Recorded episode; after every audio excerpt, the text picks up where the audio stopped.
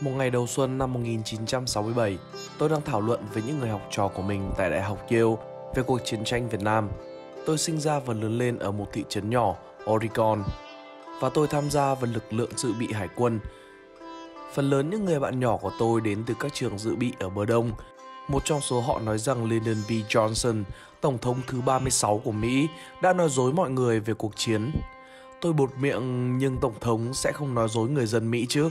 Và họ cười vào mặt tôi. Khi tôi kể câu chuyện này cho những đứa con, chúng cũng cười phá lên. Đương nhiên là vị Tổng thống sẽ nói dối. Ôi chúa ơi, bố đến từ hành tinh nào vậy? Chúng nói.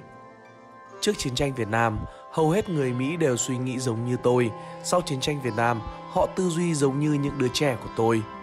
Nước Mỹ không chỉ đơn giản là thua cuộc chiến tranh, hy sinh tính mạng của năm mươi tám nghìn con người. Cuộc chiến tranh Việt Nam đã thay đổi nước Mỹ, mà cụ thể hơn là một thế hệ người Mỹ. Rất nhiều trong số những thay đổi đó là tiêu cực. Nó khiến chúng tôi trở nên hoài nghi, mất niềm tin vào thể chế, và đặc biệt là chính phủ.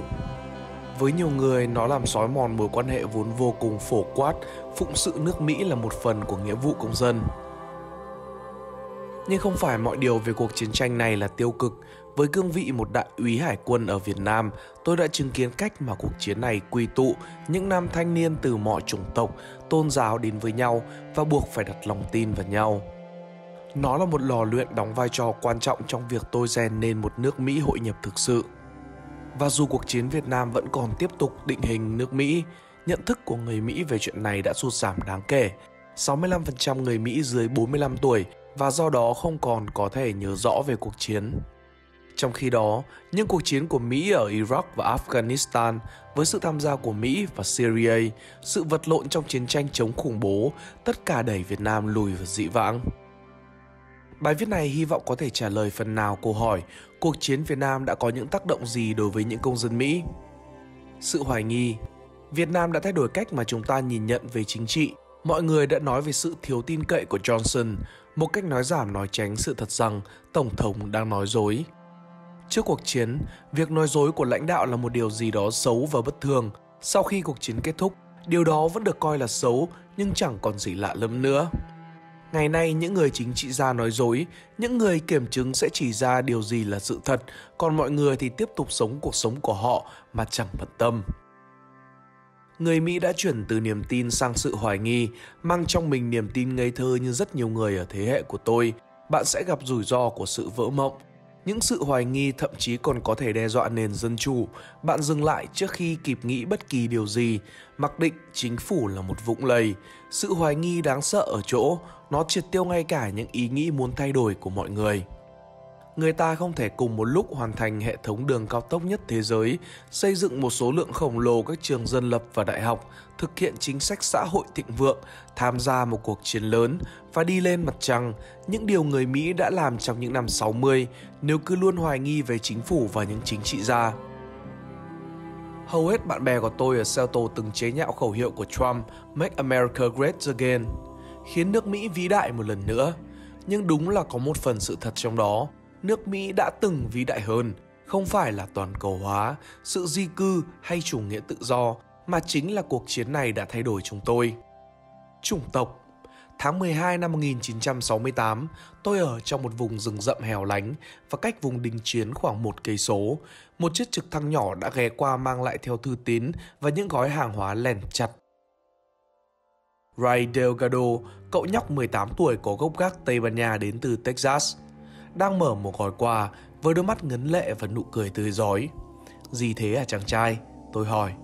Là bánh tamales do mẹ em gửi, một loại bánh làm từ bột được bọc bởi vỏ ngô hoặc là chuối. Tamales là bánh gì vậy? Anh hãy thử một cái đi. Tôi đưa miếng bánh lên miệng và vội vàng nhai, trong khi Ray và những người bạn gốc Tây Ban Nha không thể nín cười. Còn tôi thì tự hỏi tại sao người ta có thể ăn cái loại bánh cứng như vậy. Đại úy, Ray nói, anh phải bỏ cái vỏ ngô ra đã. Ở Oregon, tôi đã nghe nói tới tamales nhưng chưa bao giờ nhìn thấy tận mắt. Trước khi gia nhập vào hàng ngũ hải quân tham chiến tại Việt Nam, tôi chưa từng nói chuyện với một người Tây Ban Nha nào, và những người như tôi thường có thói quen gọi Ray là gốc Tây Ban Nha, dù họ hiển nhiên là người Mỹ. Mâu thuẫn sắc tộc nơi tôi lớn lên và những người gốc Thụy Điển, Na Uy uýnh lộn với những người gốc Phần Lan mỗi tối thứ Bảy trong khu đậu xe. Tổng thống Harry Truman đưa ra quy định về xóa bỏ sự phân biệt chủng tộc trong quân đội Mỹ vào năm một nghìn chín trăm bốn mươi tám. Trước chiến tranh Việt Nam, những người lính từ các chủng tộc khác nhau vẫn phụng sự nước Mỹ cùng nhau, nhưng việc đặt mọi người vào cùng một đơn vị thực ra khác xa với việc khiến cho họ làm việc cùng nhau như một đơn vị. Đã từng có những vụ thủ tiêu lẫn nhau cho quân đội Hoa Kỳ bằng mảnh vụn lựu đạn, và người ta tìm ra động cơ của những hoạt động phạm pháp này hầu hết là vì xung đột sắc tộc. Chiến tranh đòi hỏi những người lính Mỹ có nhiều trải nghiệm chung, cùng với đó là sự hợp tác và tôn trọng lẫn nhau. Nếu tôi đang bị vây bởi vòng lửa đạn và cần một khẩu M bảy mươi chín, tôi sẽ gào tên Thompson vì anh ta là người giỏi nhất, tôi chẳng còn thời gian bận tâm tới màu da của anh ta nữa. Những gã da trắng nghe nhạc soul, trong khi những tay da đen nghe nhạc country. Chúng tôi không e sợ nhau, những kỷ niệm gắn kết chúng tôi, hàng trăm nghìn người lính trẻ quay trở lại từ cuộc chiến Việt Nam với những quan điểm khác nhau về chủng tộc, và dù không phải tất cả đều màu hồng, hầu hết trong số họ có cái nhìn lạc quan hơn. Nạn phân biệt chủng tộc không được giải quyết tại Việt Nam, nhưng tôi tin đó là nơi mà nước Mỹ cuối cùng cũng nhận ra rằng tất cả mọi người nơi đây đều có thể sống hòa hợp được, bất kể màu da. Nghĩa vụ quân sự. Tôi đang ở một buổi tuyển quân tại Fiat Village, New York City khi gặp một cặp vợ chồng trẻ xuất hiện ở bàn đăng ký. Người đàn ông đứng thẳng lưng và cao lớn trong bộ quân phục, người phụ nữ đang bế một đứa trẻ trên tay và tay còn lại dắt theo một đứa khác mới chập chững. Họ đều rất trẻ, người phụ nữ bắt đầu khóc. Tôi hỏi cô ấy đã có chuyện gì xảy ra và cô ấy nghẹn ngào, chồng tôi sẽ lên đường một lần nữa vào ngày mai. Tôi quay sang người đàn ông, đây là chuyến đi thứ hai của anh phải không? Không thưa ngài, anh ta đáp, đây là lần thứ bảy của tôi. Và trái tim tôi như được treo thêm một quả tạ ngàn cân, đây là nền Cộng hòa của nước Mỹ đỏ sao. Cuộc chiến Việt Nam được đưa vào ở cuối giai đoạn tuyển quân, cái mà Lầu Năm Góc được gọi là nghĩa vụ tự nguyện, nhưng tôi gọi đó là nghĩa vụ bắt buộc. Tình nguyện viên phải là những người chen nhau ở bưu điện đăng ký thời Trân Châu Càng, hoặc là khi tòa nhà Trung tâm Thương mại Thế giới bị đánh bom, trong khi trường hợp này thì không phải như vậy. Chế độ quân dịch thực hiện là không công bằng, chỉ có đàn ông bị gọi đi nghĩa vụ, và những ai đủ tiền đi học đại học sẽ không bị gọi nhập ngũ cho tới tận khi chiến tranh đã đi tới hồi kết. Nhưng việc bỏ chế độ quân dịch không phải là cách giải quyết sự thiếu công bằng. Giới tinh hoa Mỹ đã gần như nằm ngoài phạm vi của quân sự. Đến bây giờ, trên những bức tường tại sảnh Gucci của Đại học Yale còn khắc tên hàng trăm sinh viên Yale đã hy sinh trong Thế chiến thứ nhất và hai. ba mươi lăm người đã chết trong chiến tranh Việt Nam và từ đó đến nay chưa có thêm một ai cả. Ở một tầng lớp khác, tầng lớp dân lao động Mỹ ngày càng gánh chịu nhiều con số thiệt mạng và thương vong hơn từ Thế chiến thứ hai. Trong một nghiên cứu mà Đại học Luật Memphis, Douglas Greener và Francis Sen đã xem xét mức chênh lệch về thu nhập của những người lính tử vong. Sự khác biệt về thu nhập trung bình của những hộ gia đình trong những cộng đồng có số người tử vong lớn nhất và những cộng đồng người còn lại.